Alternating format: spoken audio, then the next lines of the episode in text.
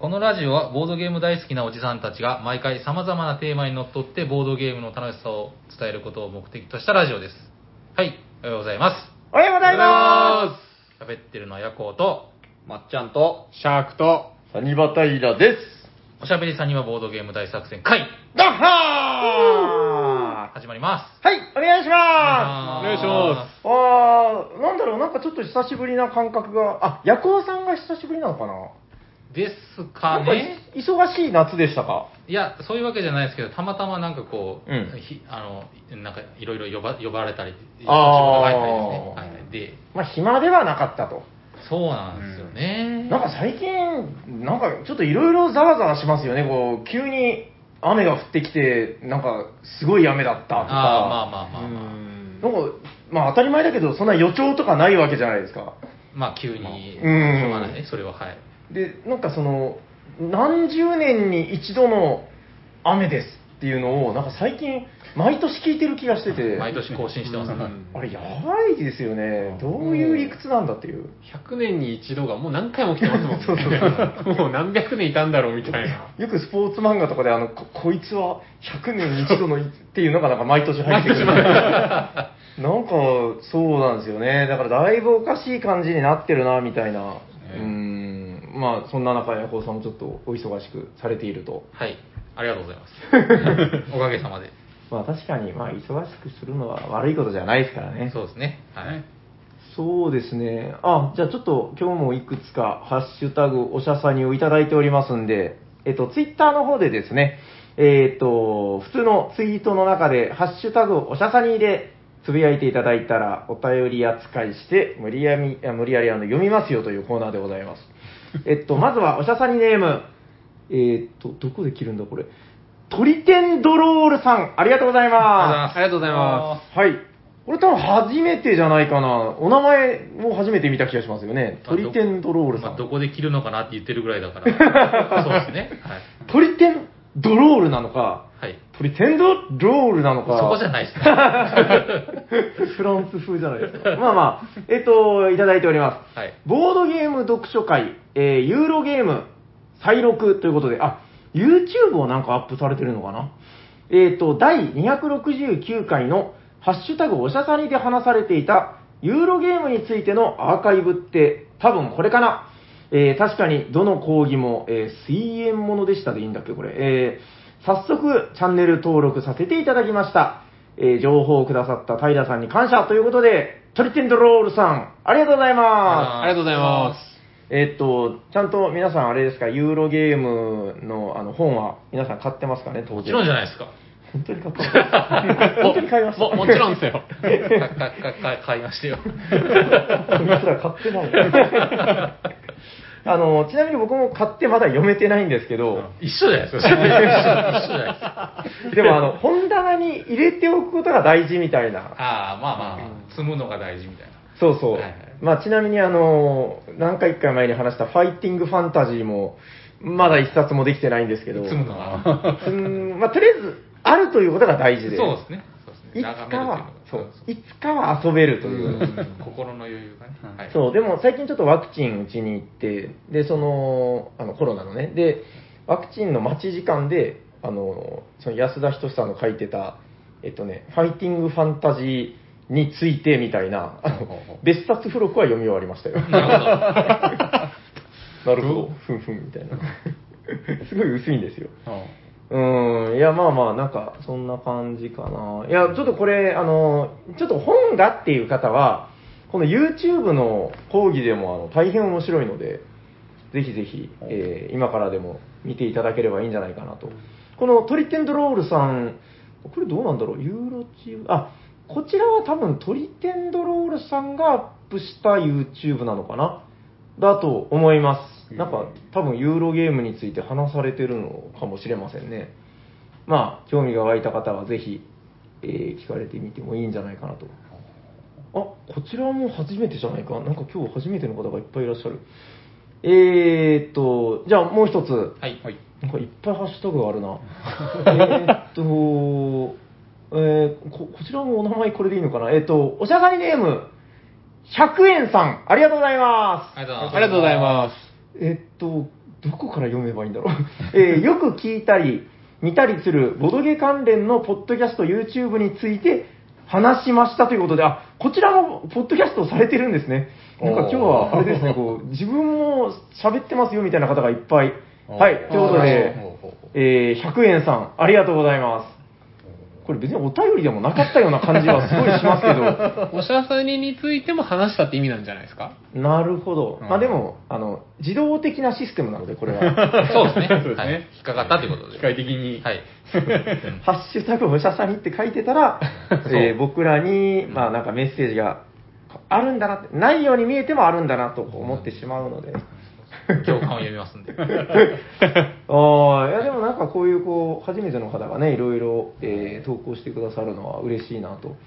えー、そうですね。じゃあ、あと一つぐらいご紹介してから本編に行ってもいいのかな。あ、じゃあちょっと、えー、こちらはいつもの方ですね。えー、おしゃがりネーム、ギヤマさん、ありがとうございます。ありがとうございまあれこれ、カルメンつけてないな。あれカルメンだよな。まあいいか。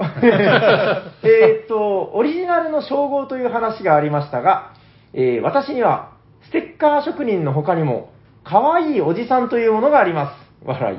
えー最初の頃に名前にカルメンをつけたとき、えー平さんに、可愛いおじさんだなぁと番組内で言っていただいたことがあります。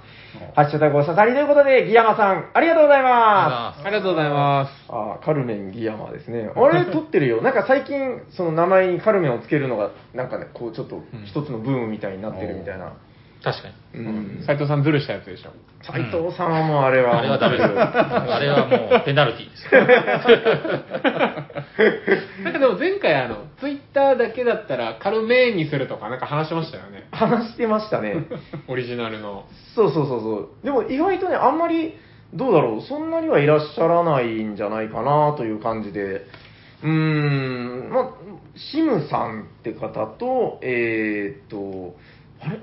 それ管理が大変だからやめましょうって話になりませんでした。そう、あの、できなくはないんだけど、ハンドルになりますねめっちゃそうカウントがめちゃくちゃ難しいんですよ。そうですね。はい。まあまあまあ、こんな感じで、あの、えー番組の方では、ツイッターにですね、ハッシュタグ、おしゃさにをつけてつぶやいていただいたら、まあ、無理やり、えーお便り扱いして、えー 採用させていただいておりますんで、またどんどん送っていただければと思います。はいあーなんか、面白いの、あーこれも紹介したかったな。まあ、いっか。また、ちょっと今度ご紹介しようかなと 思っております。はい。えー、そしたら、そろそろ本編行きましょうかね。はい。はい。はい。じゃあ、一応、私に振っていただいてよろしいですか？はい。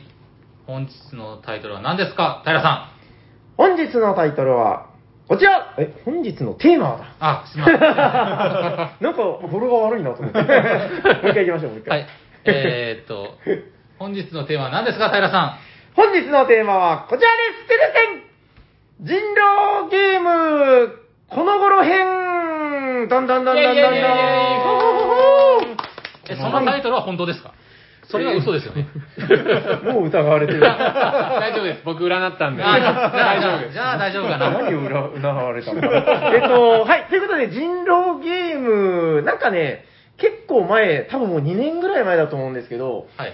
使用正体陰徳系について喋るみたいな、なんか人狼について喋った回あったと思うんですよち。ょっと前に喋りましたようーね。ん。あ、それ最近でしょ？あ、そうですね。最近喋ったのはでもあれですよね、なんか、はったりとかそういう。あ、まあまあ、そう。あ、そう。そうですね。今日はね、なんかあのー最近ちょっと、あの、人狼ゲームって、だから、えっ、とね、自分がだからボードゲームとかやり始めたのが大体10年ぐらい前で、その頃、なんか日本でちょっとこう、静かなブームみたいな、なり始めて、うんで、その後一回ピーク迎えたと思うんですよ、僕の感覚ですけど。はいはいはい。で、なんかちょっと最近若干、その流れ的には落ち着いたなという感覚があって、うんあれですよね。あの、集まって、うん。なん大人数集まってあー喋るから、確かにね時勢的にね。うんねそっか、それもありますよね。はいはいそうそう。でもなんか最近、ちょっとすごく久しぶりに人狼をやったりとか、はい。えーやったりなんかして、あ、やっぱり、その、すごく根源的な面白さっていうのがあるんだな、みたいなことをうんうんあの、今日ちょっと、あれなんですよ。あの、季節柄、あの、斎藤さんちょっとあの、里帰りかなんか、あの、しないといけなかったっていうので、えー来てないんですけど、斎藤さんがめちゃくちゃ楽しんでたんですよ。面白かった。楽しそうでしたね。参加したかったなそれ。も う今日の収録に参加させたかった、あれ。えっと、だからことの成り行きを言うと、だからボードゲームを普通にみんな遊んでたんだけど、もうなんかじゃあそろそろ終わりますかねとか言ってて、で、なんか8人か9人ぐらいいたんですよね。そうですかね。うんで、なんかその少し前に、あの、シャーク君と、なんか、えー世間話、なんかボードゲームに関する世間話みたいなのをしてた時に、なんか人狼そういえば最近やってないですね。ワンナイトは結構やってるけどね、みたいな。で、その、いわゆるちゃんとした1日終わって2日終わって、噛まれて釣られてみたいな、なんかそういう一般的な人狼っていうのは最近やってないねっていう話をしてたんで、はい。なんかちょっと魔が差したというか、そうなんですよ。どう ですかねで僕なんかねもうん。やりたいな、やりたいなと思いながら、やっぱこう人数とか、はいはい。まあ正直こう好き嫌いとか、うん。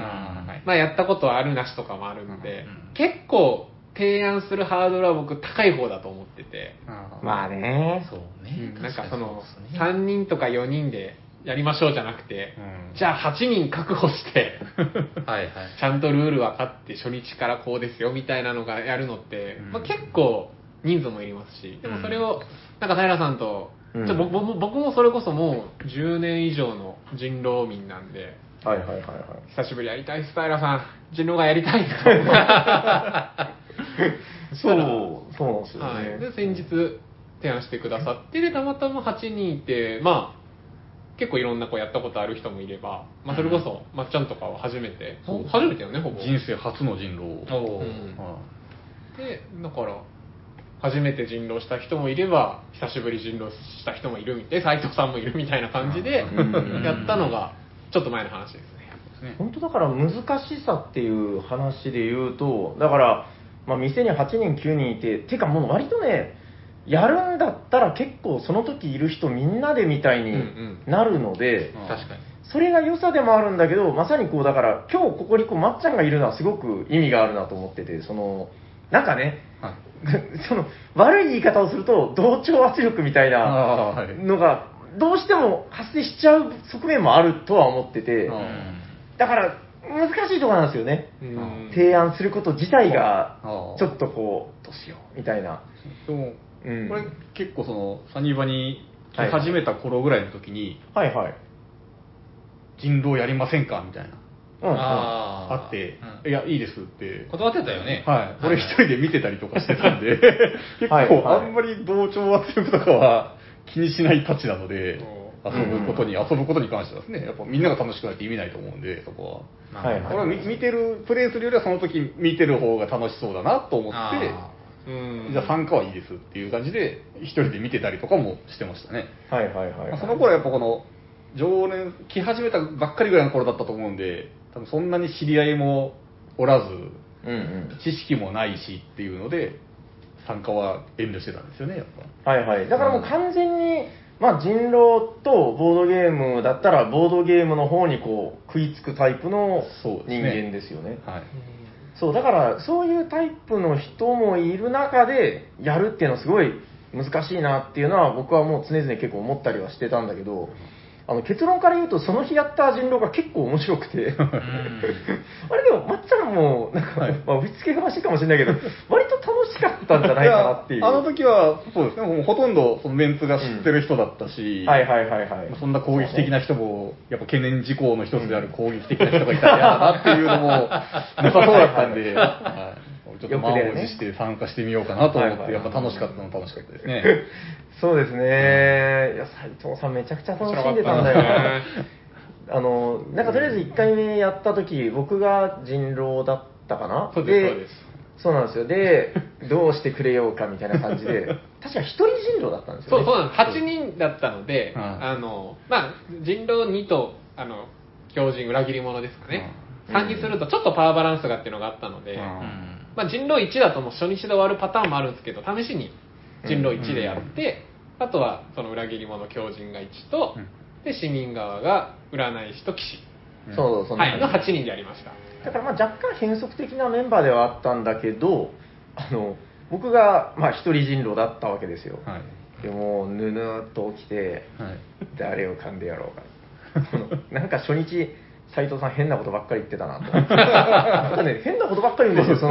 そのなんか人狼って、その、嘘ついたりするのは悲しいことだと思いませんか、皆さんとか言って。そもそもこの中にいないんじゃないかと。なんかね、リアル狂そう、今思えばあれリアル狂人だったあれはな。狂人のアピールをしてたんですけど、僕も最多分斉藤さんと初めてだったんですよね、だからその人狼ゲームそもそも語り出したんで、どっちか分かんなかったんですよ。なんかこいつ変な人だかただら。変なこと言ってるのか、平常運転の斉藤さんなのかなって俺は思ってましたからね。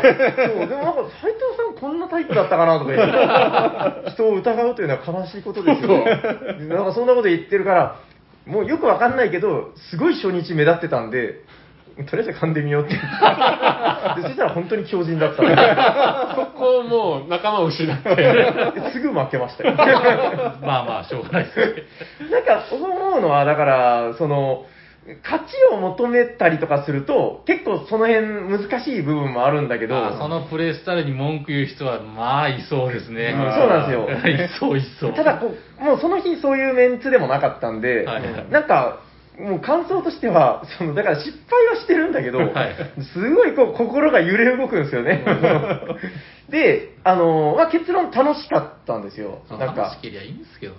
そう本当に。だからこれは、その、僕、今回のこう隠れメッセージじゃないですけど、僕ももともと別にそんな、なんだろうな、まあ、ユーロゲームとこう、人狼ゲームって言ったら、まあやっぱりユーロゲームの方に飛びつくタイプの犬ですみたいな、まあそういう種類の人間なんで、まあ、なんていうのかな、こう、人狼ゲームって、ちょっとなっていう人がいるのもすごいわかるんですよ。わかるんだけど、ちょっとなんか、この先入観を捨てて、もちろんいいメンツでっていう前提は今日多分ずっとついて回るんですけど、ねなんか仲のいい人とかで、改めてやってみるとこんな楽しいんだなっていうのを、もうその日の斉藤さんずーっとキャピキャピしてたんですよ。全編通してうさんくさかったですね。1ゲーム終わったらもうすぐに、もう一回やりませんかめちゃくちゃ。僕はすごい嬉しかったんですよ。なんか、いいまいちだったらもうみんな1回でやめようって言うんじゃないかなと思ってなるほど。ちょっとこう自分から言いづらかったんですけど、で、2回目終わった後も、ちょっともう一回。いや本当にやりたいんですね、斉藤さん。うん、まあ、とか言って。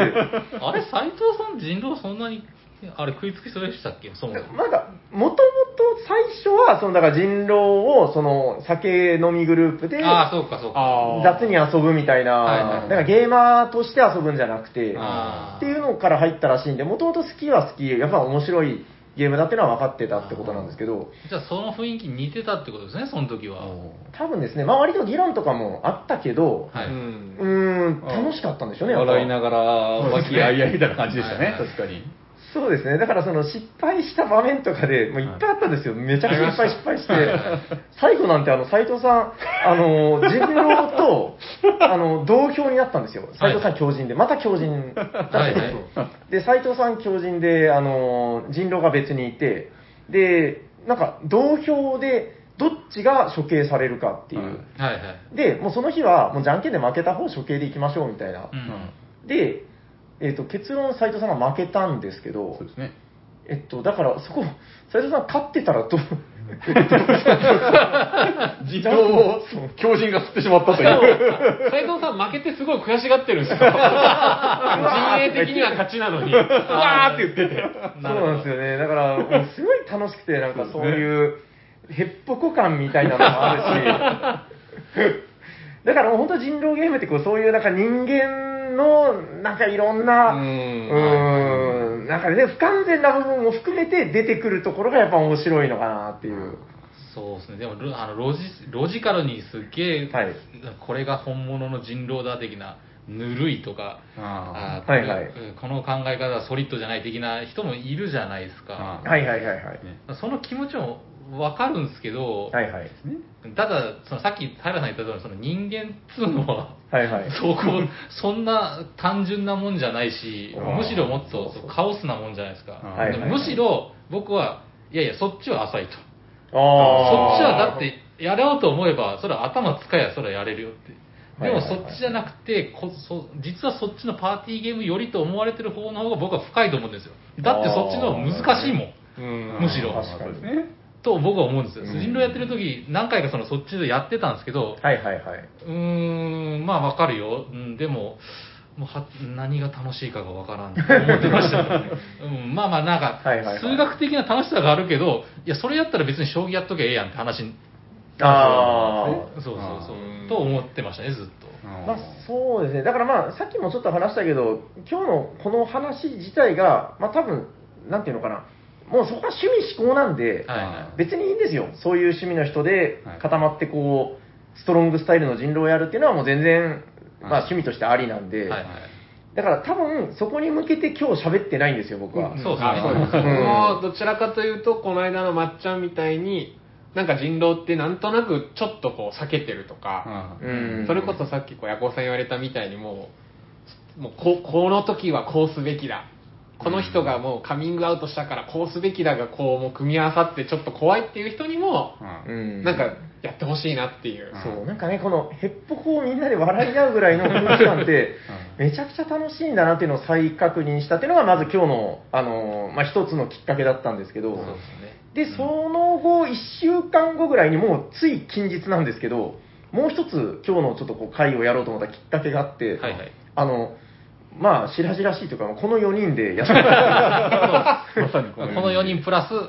えーあ呼んでいただいた方はいですね。はいつわものたちが、はいであのついにやったんですよ、あの、宇宙人狼ですね。はいはい。ね。はい。はい、ということで、えっ、と、まあ、アナログゲームとか、まあ、ちょっとボードゲームとかいう話になると、若干、なんか微妙な感じもあるんですけど、うん。まあ、いわゆるだから、えー PC とか、スイッチとかでもあるんですね、なんかね。僕はスイッチでやります。俺もスイッチでやってます。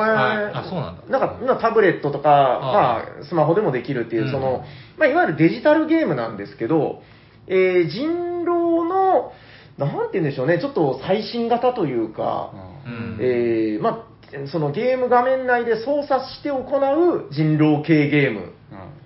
これが、昨日、えーだから今までやりたかったけど、やってなかったんですよ。結構やっぱ環境がないとね、人これも間と。人数がまずいりますからねそうで。すねあ。れ最低何人ぐらいですか、まあでも、8人、7、7、8人ぐらいはいるでしょうやっね。ぱそれぐらいいるんだ。インポスターの数にもよるでしょうけど、うんインポスターというのが大体じゃあ人狼。まあ人狼側ですね人狼。側で、クルーが市民側で、はいはいはい。あえーちなみに宇宙人狼は、えっとアマングアスですね。はいはいはい。ちなみになんかその概要をひとまず先生お願いしていいですか？なんか。僕はい全然知らないけど。えっと、まあ、宇宙船の中で、はい。インポスターと呼ばれる、まあ、敵陣営と、クルーって言われる、まあ、市民が宇宙、宇宙船に乗ってる人たちがいて、で、人狼と一緒で、えっと、インポスターって、まあ、敵側は、あ、市民、味方側は誰が敵か分かってなくて、はいはいはい。で、敵がやることはとにかく、えークルーをどんどん殺していく。バレないように。うん。で、人狼と違って、来る市民側の人たちは、ただその、インポスターと呼ばれる人狼を探すだけじゃなくて、宇宙船の中でこう、タスクっていうのがあるんですよ。簡単なこう、ミニゲームじゃないですけど、ちょっと数字を合わせるとか。うんで、それをどんどんどんどんみんながちゃんとクリアしていったら、実はその人狼側のインポスターを探さなくてもクリアできるっていうルートがあるので、うんまあそれでうんまあ、インポスター側がクルーを、えー、と殺していって同じ数にするか、クルー側が、えータスクをこなす、もしくは、えー議論が人狼と同じようにあるので、議論でインポスターを追放するかっていうゲームになります。はいはいはいはいはい。で、人狼と違ってやっぱ面白いのは、その宇宙船の中をみんな自由に行動できるんですよ。うんうん。で、場所の名前もそれぞれあるので、はいはいはい。例えば、えー、例えばまっちゃんの死体があったところを私が見つけたとき、平さんが通ってましたよとか、うんその殺害が起きたとき、全く逆のマップに僕と夜行さんいましたよとか、うんそういうのが議論でできるので、まあ、人狼よりもこう、ちょっとこうゲームでの盤面情報とか、なんかそういうのがこう推理要素になるかなっていうゲームですね。はいはいはいはい。えっと、ヤコウさんも昨日初プレイ？初プレイです。ですよね。はいどうでした？とりあえず。えーっと、僕、あはいの、最初インポスターで、はいもう訳も分からず、あ、初回、初回インポスターだったんあ、そうだったっけ？一緒でしたもんね。一緒でしたね一緒にインポストしましたね。二人が？いや、二人確かにそうでした。第1回のゲーム。一人、あ、3人いや、だったんだ。最初2人二人でした、二人でした。あ最初二人二人か。話しながら、あれですよね、あの、そのタスクをやるパートの時は本当はマイク使わないとかある,、あるんですよね。ああの、そうそうそうその時は船内を動いてる時は、はいはい。ボイスチャットとかはせず、せず、うん。はい。まあこその時は話しながらやってて、そうですね、初めてだったっていうのはいで、あれ、いやでも、なんかく、まあ、その時はもうわけわかんなかったんですけど、だうん。だいあの大体この殺し方もよくわからんかったし、立ち止まって殺せなそうな時に殺してたらもうなんか怪しまれちゃったとか、あとクルーの時は、はいはい。あの、呼び出しがあって、あの、一回、あの、その作業が中断されるじゃないですか。あのはいはいはいはいが発生したり、あの、中央のボタンを押したらぜ緊急集合、はいその度にタスクが中断されて、若干イライラしてました。いや、これゲーム、あ、もうすぐ終わるのに。あありますね。はい終わりそうな時に、そうそうそう呼ばれた招集かかるあーみたいなよくあるやつですね。あの、話半分も次のタスクのこと考えてて、なんかあんまり話もできんかったっていうか。はいはいはいはいって感じです。ねいや、でもわかる、その、まあ、いわゆるだから人狼側、初回やったってことですよね。そうです。あれめっちゃ難しくなかったです、人狼側。難しかったですね。ねだってあの、もう殺してるとこ目撃されたらもう、ね、平さんになすりつけるしかないじゃないですか。えーっと、ああ、一回ありましたね。ありましたありましたあの、僕が逆にその人狼側だった時にも、その、ヤホーさんじゃない人ですけど、はいはいめっちゃあの、えいって刺してるとこ見られて、で、なんかもうすごい理路整然と、あの、なんか動き回って嬉しそうに走走って逃げてるとこ見ましたみたいな。一回それこそあの、うん。監視カメラで殺害現場見られてたとかありましたありました、ありました。監視カメラのこと忘れてて。監視カメラ、もう何も言い逃れできないっていう。そうそうやったっけ？とか言ってそう、だからやっぱ僕も思ったのは、その、まあ、人狼ゲームって、まあ、言ってもその、まあ、例えば、まあ、ヤコウさんもシャークもだけど、まあ、プレイして、それなりのセオリーとか、こうしようとかって多分あると思うんですよ、こう、まあ、基本的な動きみたいな。あの、アマンガスに関しては、あの、やっぱりそのゼロからのスタートなので、あの、だからね、その、いい意味で、人狼を初めてやった時の、もうその、ドキが胸胸感っていうのは、めちゃくちゃドキドキ、あの、殺された時も、あの、ちょっと、ボイスチャットしながらやるんだけど、あの、声、あの、まあ、なんかいろいろあるんですよね、こう、死んだタイミングがわかるとまずいとか。うん。あるから、そのボイスチャットは練習用だから入れてるけど、その殺されても？殺されてもあの、まあ、しれっと発言しないようにしてくださいねって言われてたんですけど、あの通りすがりの人がなんかこう僕の横を通っていくんですよね、こうはいなんかななんていうんですかね、なんかいちょっと変なヘルメットかぶってるみたいな、宇宙人みたいなうんキャラなんですけど、で僕の横を通り過ぎて、でなんかね、2人いたんですよ。で、はいちょっと今思えばどうだったのかなと思うんですけど、あ、なんか2人で仲良くいってるなと思って。で、僕はそのタスクしに向かってたら、1人引き返してきて、あれどうしたのかなと思ったら、ぐさーってやられて、もうその時、あー あーって言って、平さんの叫び声が、声、声入ってますよって。あーって、もう、あの、でもすぐ気づいたんですよ。あ、しまった、喋って、言っちゃった。これのことだと思って、もうあとは笑ってごまかすっていう。ははは、すいません。その何秒後かに、平さんが死体で発見されました。だろうなっていう。あれもう開幕15秒ぐらいでしたからね。あいや、怖いですよね。で、いや、やっぱなんか、あの、しかも無言で殺してくるんでね、こう。仲間だと思ってたんですうね。んね、そう僕も最初2回連続その人狼側だったんで、2あーはいはい回目かなんかの時は多分ここにいる俺以外の3人を皆殺しにした気が、あコウさんも平さんもシャークもうん全員殺してしまって、あしまったって思ったと思って。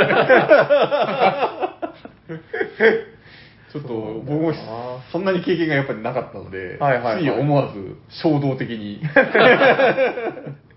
でもどうなんだろうね。まあ、そのなんか、こうやったら勝てるとかそういうのはわかんないんだけど、うんなんかやっぱりその、リアルタイムで動いていることと、その、僕すごい面白いなと思ったのは、これ人狼にない魅力だなと思ったんですけど、まあ、人狼にも通じる部分はあるかもしれないんだけど、その、議論が進んでいくと、まあ、この人が白そうとか、うんうん。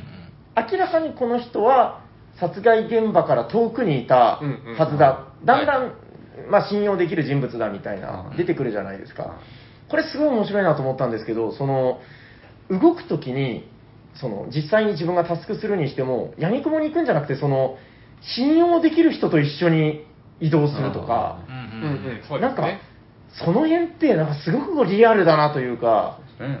実際にね、こうなんか宇宙船の中みたいなところでやってるわけですけど、なんかあるじゃないですか、あの、怖いじゃないですか、こう疑ってる人と二人きりになったりすると。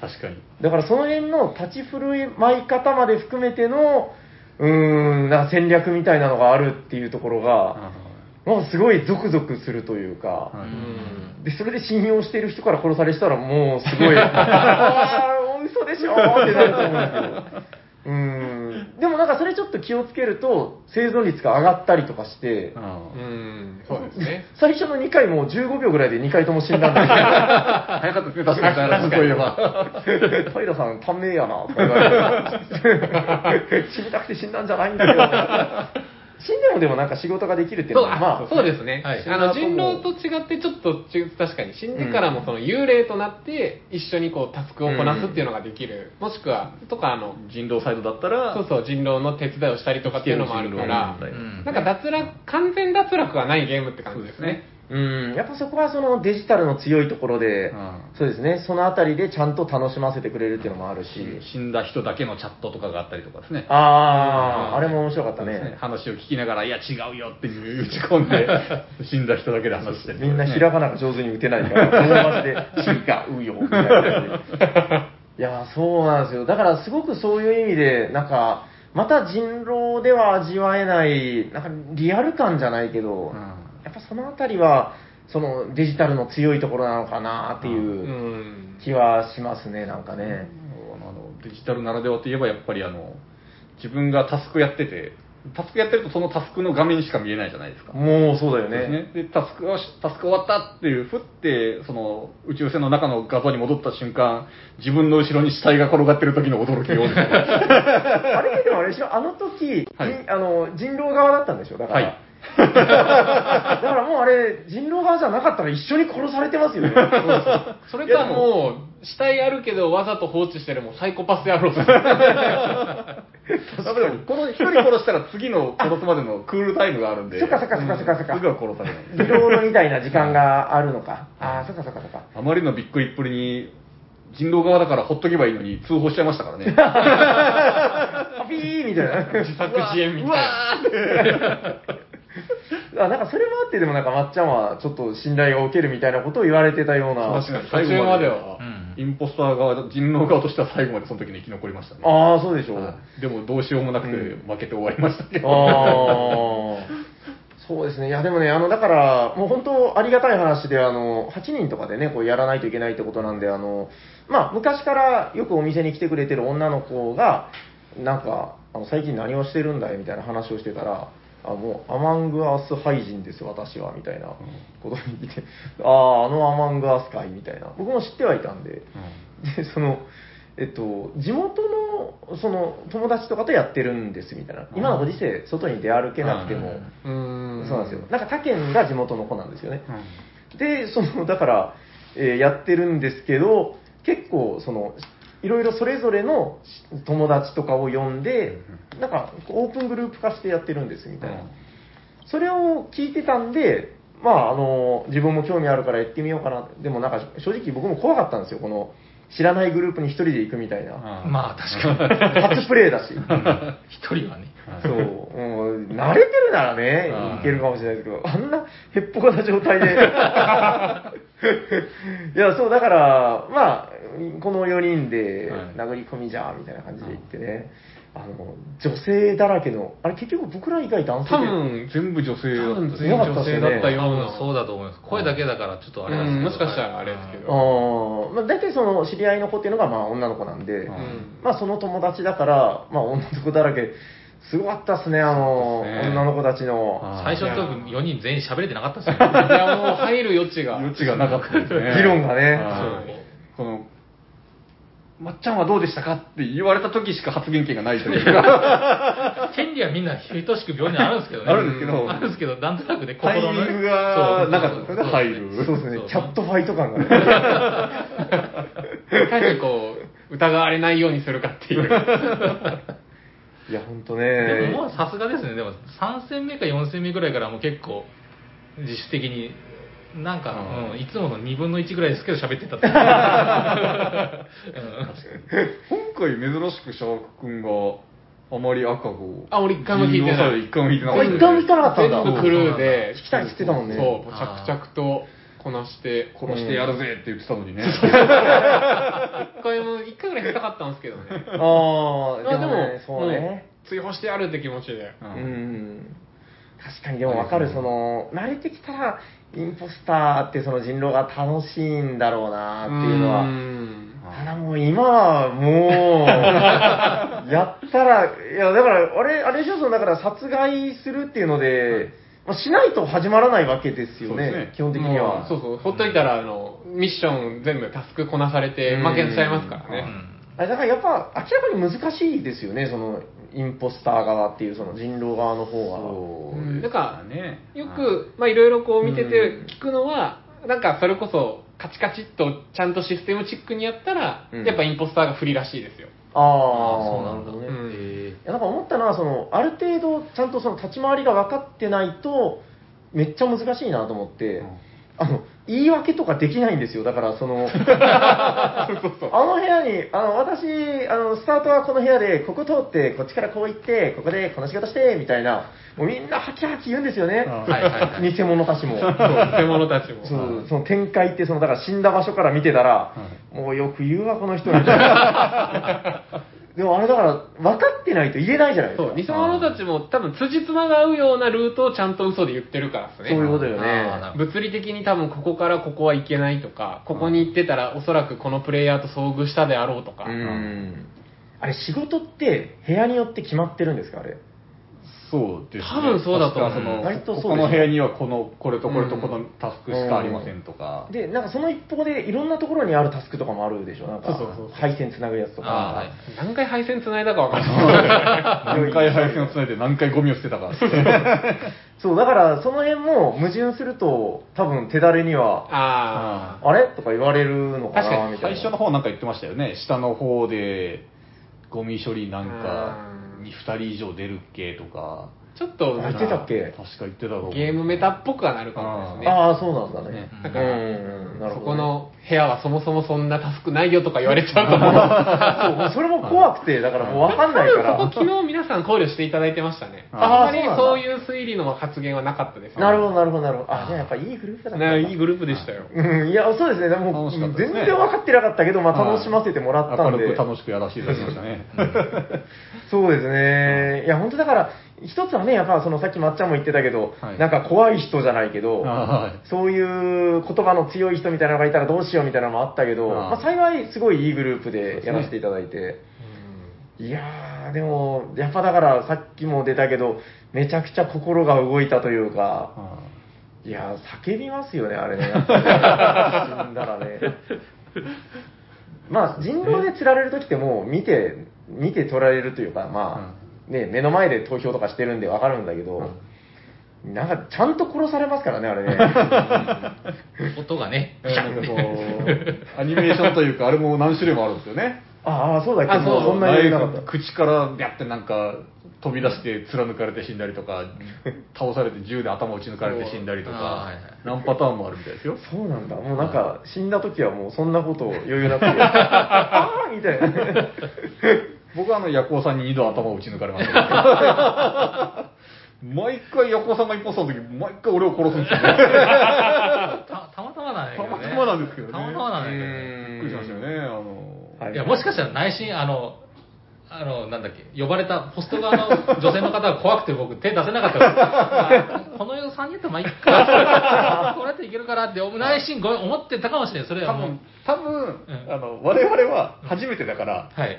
とりあえずなんかいろいろ走り回ってみようって、多分単独行動が多かったあんですよ多分そうかもしれましたね他の僕、あの、つわものさんたちはあ結構ねペアで動いたりとあか、誰かが見えるところでなんかしてたりとか多分してて、そういうことか。はいはいはいはい。それで、だから俺も最初のこの3人を殺した時は多分その3人が全員単独行動してたから殺したんですもんね。なるほど、そっかそっか。それはでもあると思う。なんかだから初戦と2戦目もう本当15秒ぐらいで死んでたんで、ちょっとこれは良くないなと思って。そう、でもやっぱ、えさすがに死ぬとだから発言ができないんですよね。うんこう素人とかはやることあるけど。うんだからもうすごい寂しくて、もうずっと、なんかあの、横に置いてるグミをこう食べながら、喋れないなーって、ずっとマイクをミュートにして、まあ、だから、やっぱ生き延びれると、別に大したことは言えないんだけど、やっぱ楽しかったですよ、こう。うん。うん、いや、だからやっぱすごいゲームだなという、結構なんかイメージですけど、そのボードゲーム界隈の、普段ボードゲームこれやってますとか、これ好きですとか言ってる人たちが、その出始めの頃に、こぞって飛びついてたんですよね、このアマングアースに。そうですね。うんそれこそうそうそ、人狼の、あの、それこそ配信とかに出てる人とかも、ああ、やっぱり。結構 YouTube とかで出してますからね、実況動画を。うん、やっぱ確かになんかよくできている、その本当デジタルに落とし込んだ人狼の、なんか一つの完成形じゃないけど、うん。うん、確かに面白いなという、これなんか、まあ、昨日のやってた人たちはすごいもうやり込んでる人たちだったけど、これ多分、やり込んでない人が、もうすごい雑に遊んでも多分面白いんだろうなという。面白いですねうん、なんかそういう楽しみやすさみたいなのもあって、なんかね、いい意味で結構もやっとしてるじゃないですか。うん。なんか投票も昨日されたところは、もうなんかその、誰が投票したかわからなくしたりとか、なんか、そういうこともおっしゃってたけど、うーん、いや、だからそれで、最近、なんかね、しばらく人狼とかやってなかったけど、うん、なんかややった、だからリアルでの斎藤さん入り人狼と、役職のように。斎藤さん入れてみる今回。そうそう。で、まあ、アマンガースもやっぱ楽しかったんで、これだから嘘偽りない気持ちですごいなんか楽しさが、こう、なんかね、出てきたなっていう、うん。なんかちょっと再確認した感じがあったんで、このタイミングで話してみてもいいのかなというところで、うーん、なんかまたやりたくなりましたね、でもね。そうっすね。いや、うんどっちもやりたいですね、その、うんリアルの人狼もですし。そうだね。アマンガースの方は特に僕ら多分伸びしろしかないんで。一確かこれ一番楽しいとこですよ、多分。番そうですね、もう。うん殺されても楽しいし、殺しても楽しいし。キャッキャッキャみたいな。アマンガースはやっぱりこの、うんやっぱこの人狼初心者、敬遠してた側の人間からするとやっぱとっつきやすいんですよね。あ面とやっぱそうなんだ面と向かってやっぱ強い言葉を言われたりとかしないじゃないですか。はいはいはいはい。で、その、人狼だともう言葉だけで、あなたこの時こう言ったじゃないですかとか、言葉尻を取られたりするんですけど、うん。アマンガースはその、行動が事実として残るじゃないですか。ここに行ってましたとか、誰がそれを見てましたとかっていうので、事実をもとに、まあ、はったりをかますのもできますけど、うん。人人狼側同士でなるほどね。共謀してあったりかもしれないのもできますけど。そういう事実をもとに喋れるし。対面でこう面と向かってやられるわけじゃないんで強い言葉で。確かにとっつきやすさはあると思いますねある意味だからそうですよね、こう推理材料が、まあ、多いというか、うん。人狼ってかよく考えたらすごいですよね、こう占い師が言ってることだけで推理したりとか、うん。それもない状態で推理したりとかうん。するんだから、あうん。あとは、宇宙人狼はあれっすね。あの嘘ついて対立したら、ほぼローラーされちゃうんで、あそうですね。嘘はなかなかつきづらい。あー。ーもうローラー覚悟ですよね。うん。そうですね。うん、いや、結構だからそういう意味で、今日話してた、その、普段ちょっと私は人狼はちょっとごめん、被るですたいみたいな方に、ちょっとその楽しさの片鱗が伝わればいいかなといそうう。ですね。うん、僕もね、まっちゃんもそのはい人狼好きじゃないですから、はい。うん、その人狼大好きっていう人じゃなくても、結構なんかそういう根源的な楽しみっていうのがはい。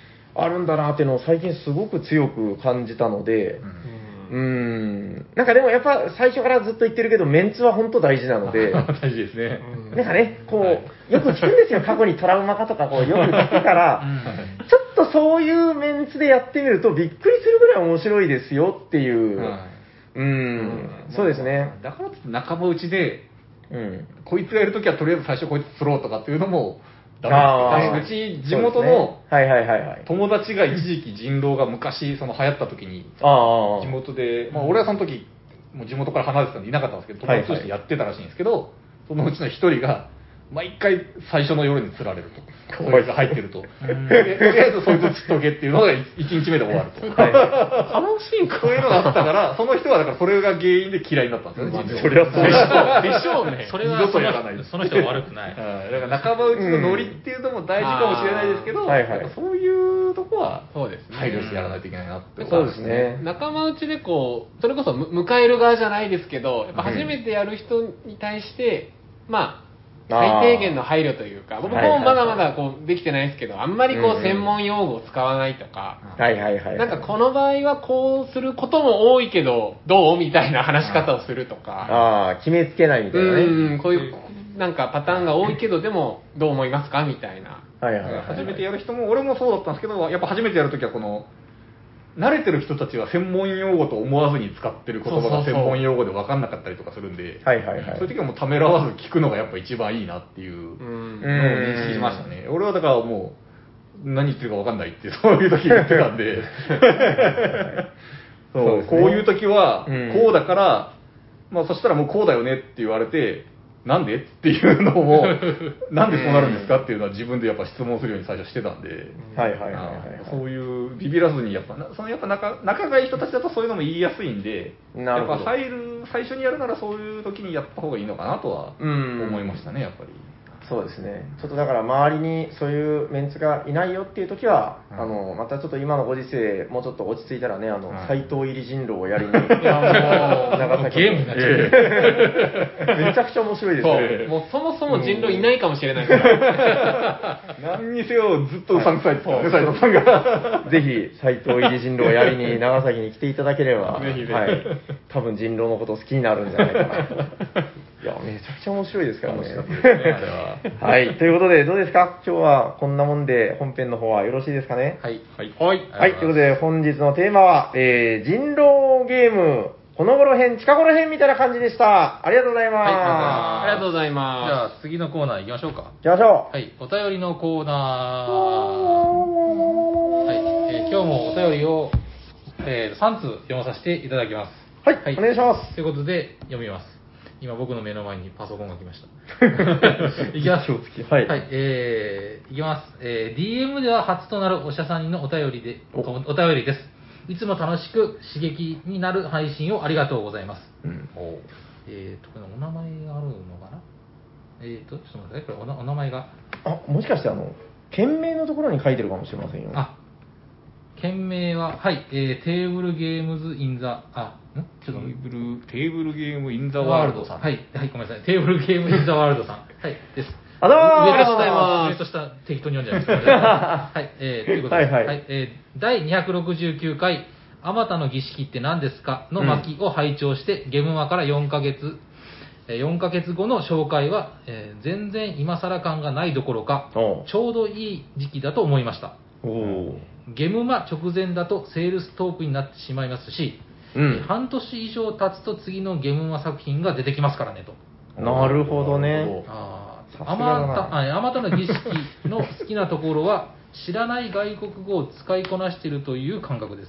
うんうんうんうん。以前、韓国を旅行したとき、えー、〇〇へ、あ、〇〇へ、カゴしっぽ、えー、〇〇へ行きたいと、えはー、かかかっこ閉じると、えー、おっとっけ、えー、かっこどうやって、へえ。丸々に行きたいとどうやっての二言だけでバスを乗り継ぎ、旅行したことがあります。へえ。えーと、あまたの儀式で限られたボキャブラリーだけで意図を通じると、えーその時のことを思い出します。いくつかの言語を遊ば、あ遊べば、あっという間にマルマルチリンガルになれます。俺、かっこいいと思いながら遊べるのがいいところです。ということで、テーブル、テーえーテーブルゲームインザワールドさん、ありがとうございます。あらまありがとうございあます。存在しない言語のマルチリンガルです よね。現実には何一つ役に立たないという。いや、小野さんさすがだな。いやー、どう、それなんかすごいですね。あの、乗り継ぎがそれだけでいけるっていう。もまあ、確かにうん、なんとかなるもんなんだな。僕も韓国はい。行ったことありますけど、はいはいはい僕もその時3つしか言葉を知らなかったですね。ちなみに、どういう言語あの、挨拶の、はい。アニョンハセヨと、うん。カムサハムニだと、まあ、まあ挨拶とありがとうと、カッカジュセヨっていう。何それ？え、カッパジェセよあの負けてください。あ、あの、プライスダウン金額を、プライスダウンしてくださいああ、負けてんかの言葉だけで3日。日間、3日間乗り切りました。ああ、なるほど。嫌な外国人。考えてください、逆に。外国人が。ニヤニヤしながら。ニヤニヤしながら。カッカチュセヨ、カッカチュセヨで下がって下がってカムサハムニだしね。なるほどね。安くしてくださいってずっと。どんな風に聞こえるんだろう。なんか、あの、僕いつも思うんですけど、あの、ほら、漫画とかで、なんか、その、だから、あの、私は、みたいな、はい。あるじゃないですか。はい。はいあれって要するに、その、イントネーションが現地の人とは違うっていうことだと思うんですけど、ね。だから、まっちゃんが言ってた、その、閣下受精用ですけど、はい。それとかもだから向こうの人からしたら、いなんかその、安くしてくださいみたいな、あ多分そういうニュアンスで聞こえてるってことですね。多分めっちゃネタにされてますよ。あ 閣下受精しか言わないやつが来たんだから。めっちゃもうみんなドッカーンですよ。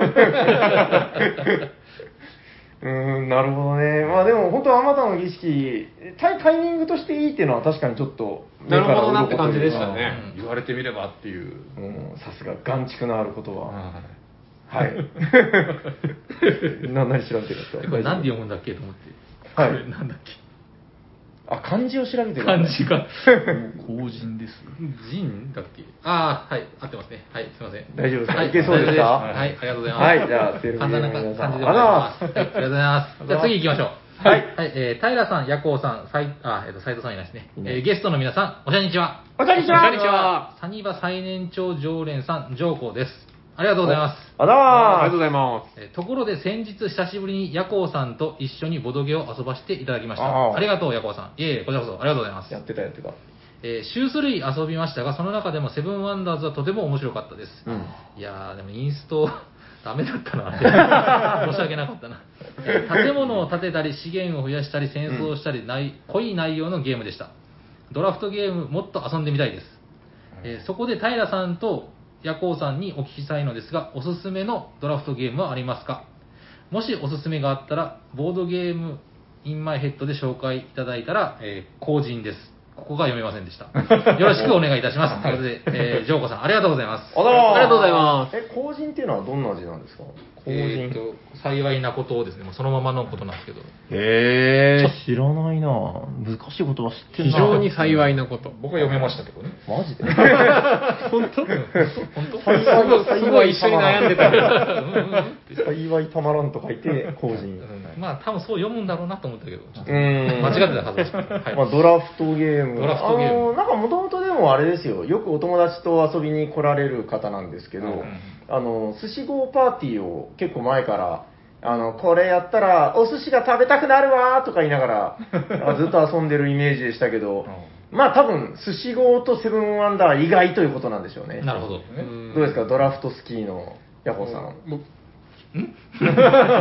全然噛み合ってなかった。めっちゃちょっと今、軸が曲がってる。あ、チャークさんですね。あぼ僕いいですか？あ、いいよいいよ、なんかあるんだね。インターワンダフルワーあ、ルド。やっぱり。振られたら言おうと思ってまし紹た。介したのはまっちゃんでしたかね。そうですねゲームでね。あそっか昔そうだね以前やりましたね。あれはでもやっぱドラフトと拡大再生産のこう、うんなんかいい、なんかもう僕らが好きな要素をはいはいはい組み合わせた。やってると脳汁が出るやつですね。うんはいはいはいあれは本当僕はおすすめしましたね。あれどうなんですかね、こうセブンワンダースと、え、どうですかこうだから、セブンワンダースやったことあるっけあります。もうそっちの方があんまりか数えるぐらいしかやったことああ、ないですね、そうなんだ。なんか、感覚的に、僕の中では、その、セブンワンダースと比べて、すごい難しいなと思ったんですけど、この、えっと、ワンダフルワールド。あーどう、ヤホーさんどう思います？なんか、難しさという面で。やったことないです。あ、あやってないんだ。意外ですねそうなんですよ。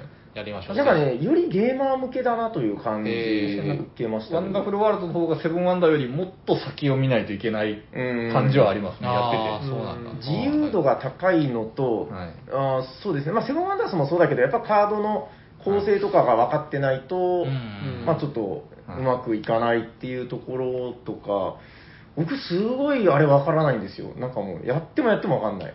だから、なんか多分、えっと、結構ゲーマー向けのゲームなんだなっていうのはすごく感じて、なあでも本当うまくいく時の点数の高さと全然うまくいかない時の差 すごいありますよああ、やっカード来ぱそうないっていうね。はいはいはい。まあ、そこの運もね、あるんだろうけどね。本当にまではドラフトだからうまくその自分が欲しいカード取りつつ相手のやつをカットしながらうん拡大再生産のこうスピードをちょっと競っていくみたいなはいはいはいはい。ドラフトゲームというとちょっと難しいかもしれないですけど、操り人形とかあの役職ドラフトじゃないですか。うんはいはいはいまあ、あはい。れもいいかもしれないですね。あとやってみたいのは、あの、えっ、と、テラフォーミングマーズのカードをドラフトする。ああ、やったことないな。そうやったことないいまだに。うん。ちょっと時間かかりそうですけど、やってみたいな。うんまあ確かにその、よりもう分かってきた人でやる分にはいいのかなって気がしますね。うんそうですねんそうなんだよな。僕だから何を隠そう、そんなにドラフト好きではなくて、まあ、マジモリさんとかが結構ドラフト大好きっていう感じですけどね。うん。そうですね、僕はどっちかというとドラフト難しいなと思ってる方の人間で、そうなんですよ。なんかまあ、セブンワンダースはたしなむけどぐらいの。だから僕一番ちょうどいいのは寿司号パーティーです。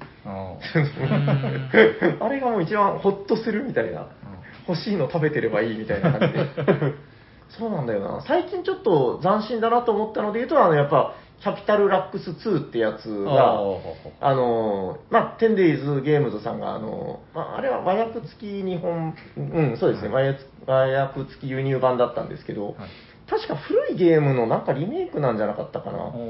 あれ、ドラフトがメインでは全然ないんですけど、ドラフトがよく味として効いてるなっていうゲームで、ヤコウさんと最近やりましたね、あの、覚えてないですか？あの、2枚ずつドラフトするやつ。ああ、はいはいはい。で、こう、競い合ってっていう。うんなんか、どっちかっていうと、ドラフトした後がメインですけどね。そうですね。うん。でも、なんかそういうドラフトが一つのシステムのメインじゃないんだけど、こう、なんていうのかな、香辛料として入ってるみたいな。うんあれすごいいいなって。しかも、あの、今さらっと言ったけど、2枚ずつドラフトってちょっと珍しくないですか？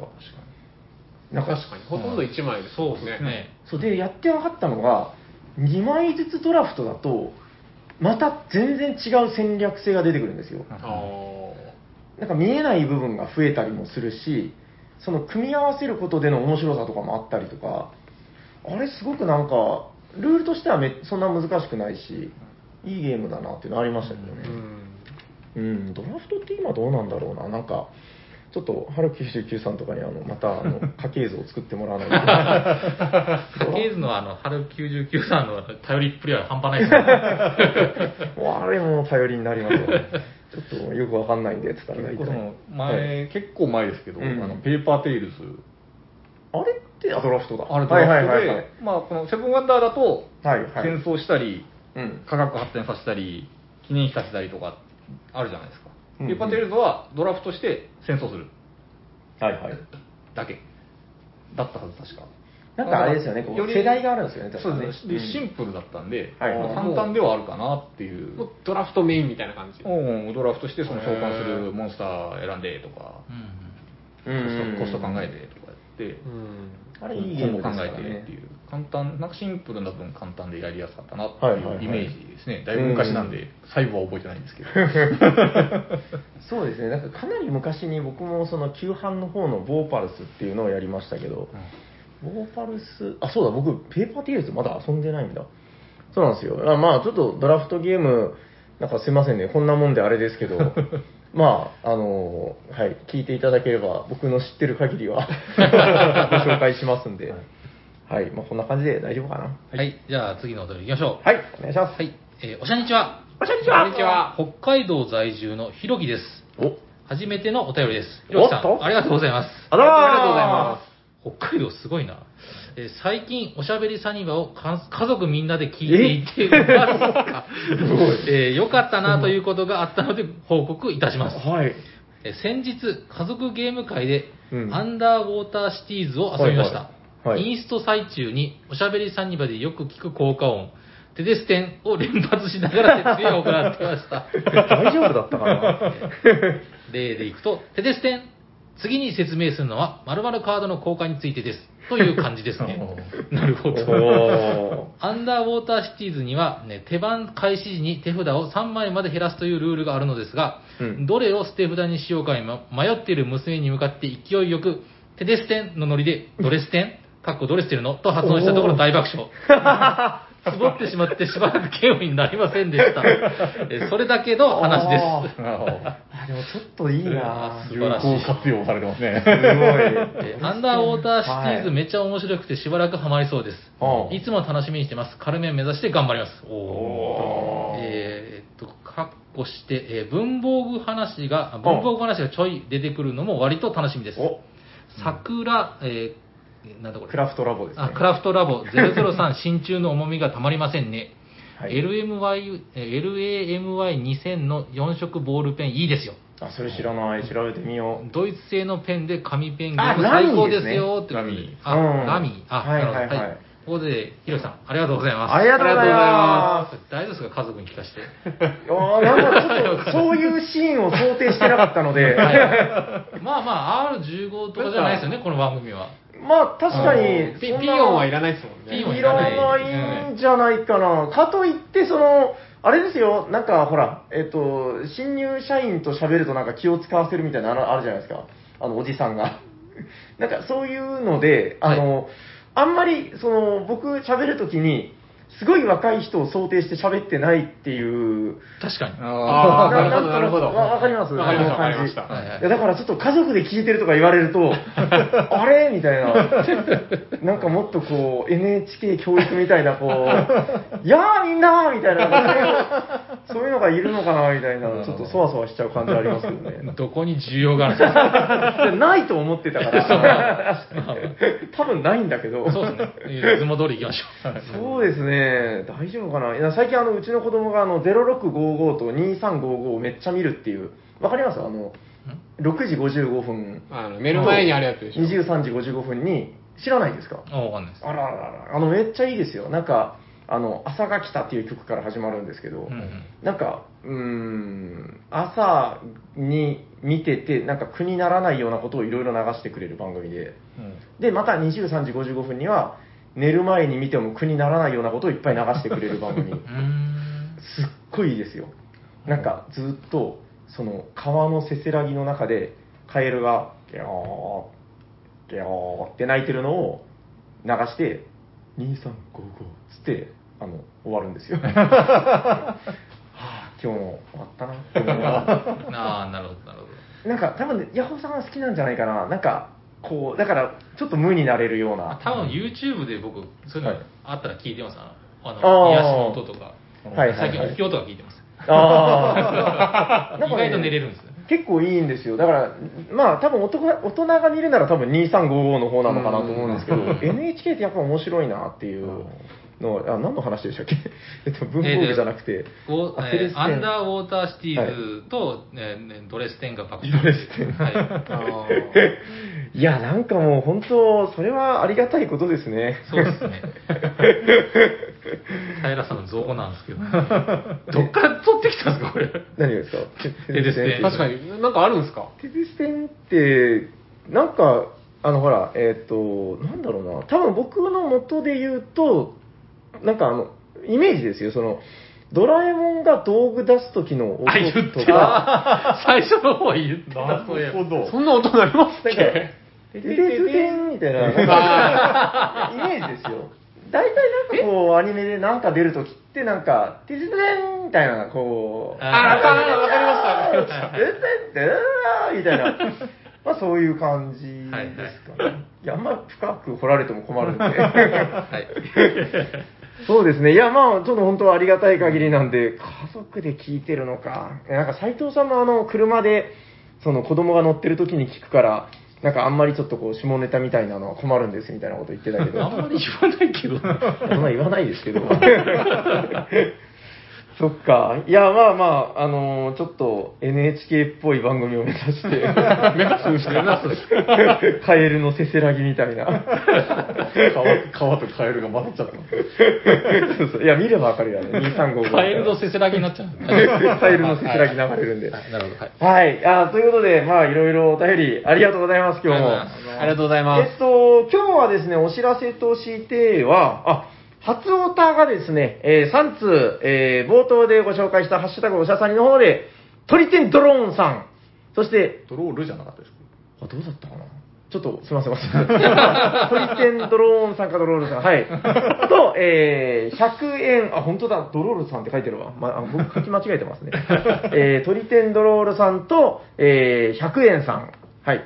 そして、えー、後半の方のお便りのコーナーで、ひろきさん初オタでいただいております。えー、本当にありがとうございます。ありがとうございます。えっと、番組では初めてお便りをいただいた初オタの方には、えー番組特製初オタステッカーを漏れなく差し上げておりますので、えーまあなんか欲しいよという方は、えー番組の、まあ、TwitterDM か、えー今から言う宛先の方に、えー送り先のご住所、お名前などを送っていただいたら、あのまあ、ほどなくこちらから発送させていただきますので、えーぜひご連絡お待ちしております。ということで、えー番組ではお便りを募集しております。宛先はどちらかな？はい。この番組ではお便りを募集しております。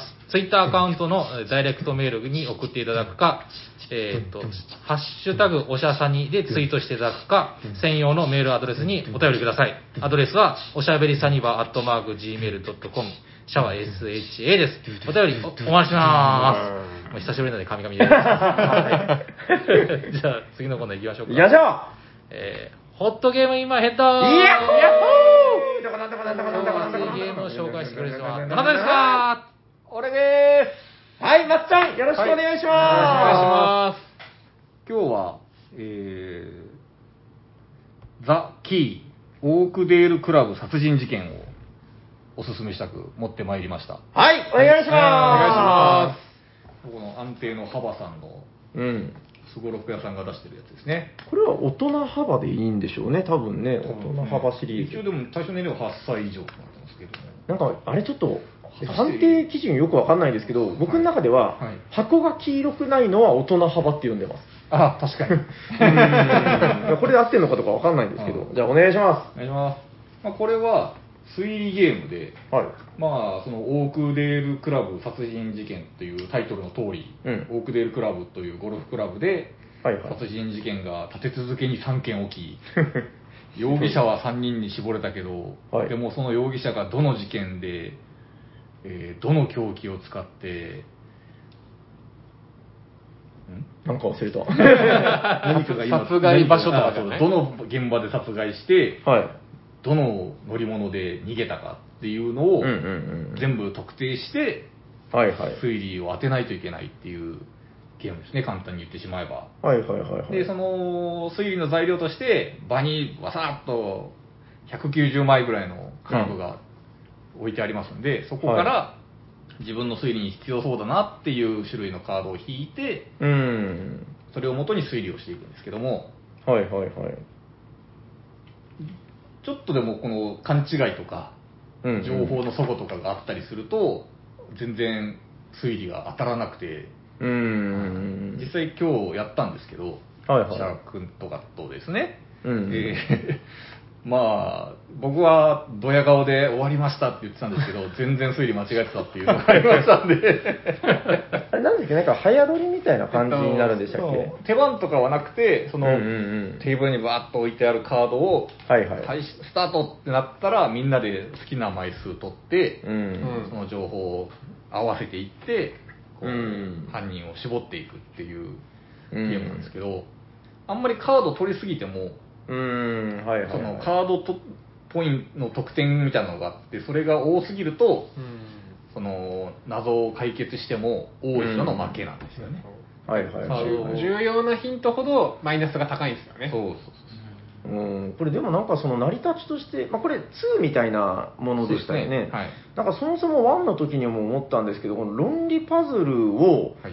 早撮りにしてるってなんかあんまり聞いたことないなっていうのがそもそもあって。あなんか結構論理パズルってあはい。じっくり考えるイメージがないですか？結構なんかそのターン制で、はい。こうなんか交互に質問したりとか、うんあ比較的そういうものが主流だったのに対して、はい。こういうなんかね、はい。わちゃわちゃどっちゃりパーティー系にしたっていうのは、はい。そもそもやっぱすごいのかなっていう。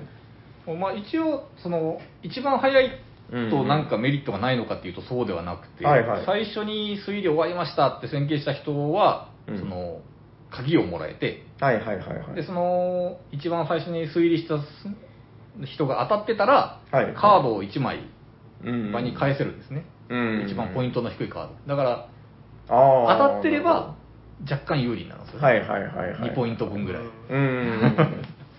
なるほどね。っていうのもあるんで、かといってでもあんまり急いで通り過ぎると、はいその鍵の色で事件の色が決まる、事件のそのうん詳細が決まるんですけど、はいはい。そのカードに裏面にその色が書いてあるんですよね。これはこの色の事件に関するカードですよっていうのがあるんですけど、あ。慌てると、慌てたあまり全然関係ない色のカードとか見ちゃって、それが元で情報が間違っちゃうっていうこともあるんで、なるほど。今日も実際いましたんで、そういう人が。はいはいはい。はい慌てるだけじゃ、実際今日2回やって、うん2回とも一番じっくり推理をしてた人のが勝ってたんですよね。時間かけて推理してた人が結う局ポイントも低くて、うん。はいはいはい勝利してたっていうのがあるんで、あれですね、あのゆっくり急ごうというやつですね。そうですねあの運動会の種目。なんかこう、もどかしくなって、でまあ、20分、30分ぐらいで終わるので、1回が。はいはい結構、もう一回っていうのがやっぱあって、うん。楽しいですね。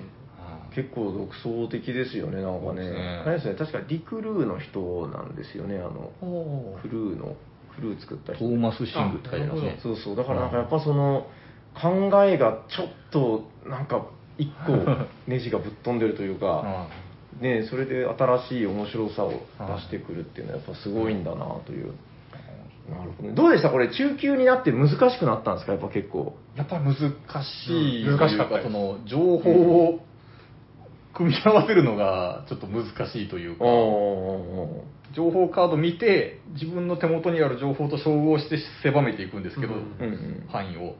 はい、はい。その照合のさせ方がワンより難しいとういうか、ん。へえ、ややこしくなってややこしくなってますね。はあはあはあはあ。ワンは結構シンプルに、例えば、うんこの人はこの凶器は使ってないとか、そんなカードが多かったんですけど、うんうんうん2はなんかこう、この人はここにいたっていう情報から地図を見て、また自分で推理するみたいな。この人はこの時間にここにいましたうんそっていうしたら犯行現場の距離的にここは無理だよな、みたいな。ここのここから犯行現場に移動するに何十分かかるから、この人はこの現場での犯行は無理だなとかっていう、おおでもこっちならいけるなとか。ー。なんかアマンガースみたいな。確かに。ちょっと、ちょっとその要素あります似てるうん推理ですからね、これも。へえあ、だからちょっとより情報がこう複合的に考えないといけなくなってるんだ。はあ、なるほどね。じゃあまあ、ワンで、こう、もういっぱい遊んでっていう人が、物足りないぜってなってきたら、こっち移ると、なるほど歯応えのあるうんゲームができるようになってるんだと思います。ザキーが楽しめると。ザキーがですね。はいしかもこれ、レベルが うん。1、2、3と3ゲージあるのうちの真ん中なので、まあ、次はこのおマックスが出るのかなと。おー、どうなんだろうもう出てるのかな、これ。期待をしてるんですけども。めちゃくちゃ難しいやつを。難しそうだなへえ、またこれリアルタイムで難しいやつっていうのもね。ねもう対象年齢8歳以上ってなってるんですけど、絶対8歳じゃ無理だと思うんですあ この時点で結構難しいんじゃないかと。ねはいえー確かに今日やってたのもみんな大人のいい大人の人ばっかりですね。あの、本当どうでもいい情報ですけど、僕のあの、就職してた頃に、あの、後輩として入ってきた、めっちゃ年上のおっさんがいて、はいその人がザキさんっていう人で、はい 僕ザキーっていうたびにその人の顔がチラーっと、ザキーって、めっちゃ面白い人だったんですよ。ザキさん。そうそうあの、ザキさんはギターが似合いますよって言ったら、あの、騙されてギター買って。悪い。騙してるんじゃないですか。いや、でもすごい楽しんでたから、ああ似合いますね。はい、ザキー、大丈夫ですか？はい。大丈夫です。ぜひ皆さんもはい。やってみましょう。面白いです。じゃあ最後にもう一度タイトルを。はい。ザ・キー・オークデール・クラブ殺人事件です。はい、ありがとうございます。ありがとうございます。じゃあ終わっていきましょうか行。きましょう。えー、大丈夫ですかね。はい、えー、聞いてくださった皆さん、ありがとうございます。ありがとうございます。えー、喋ってたのはヤコウと、まっちゃんと、シャークと、サニバタイラです。ありがとうございましたありがとうございました。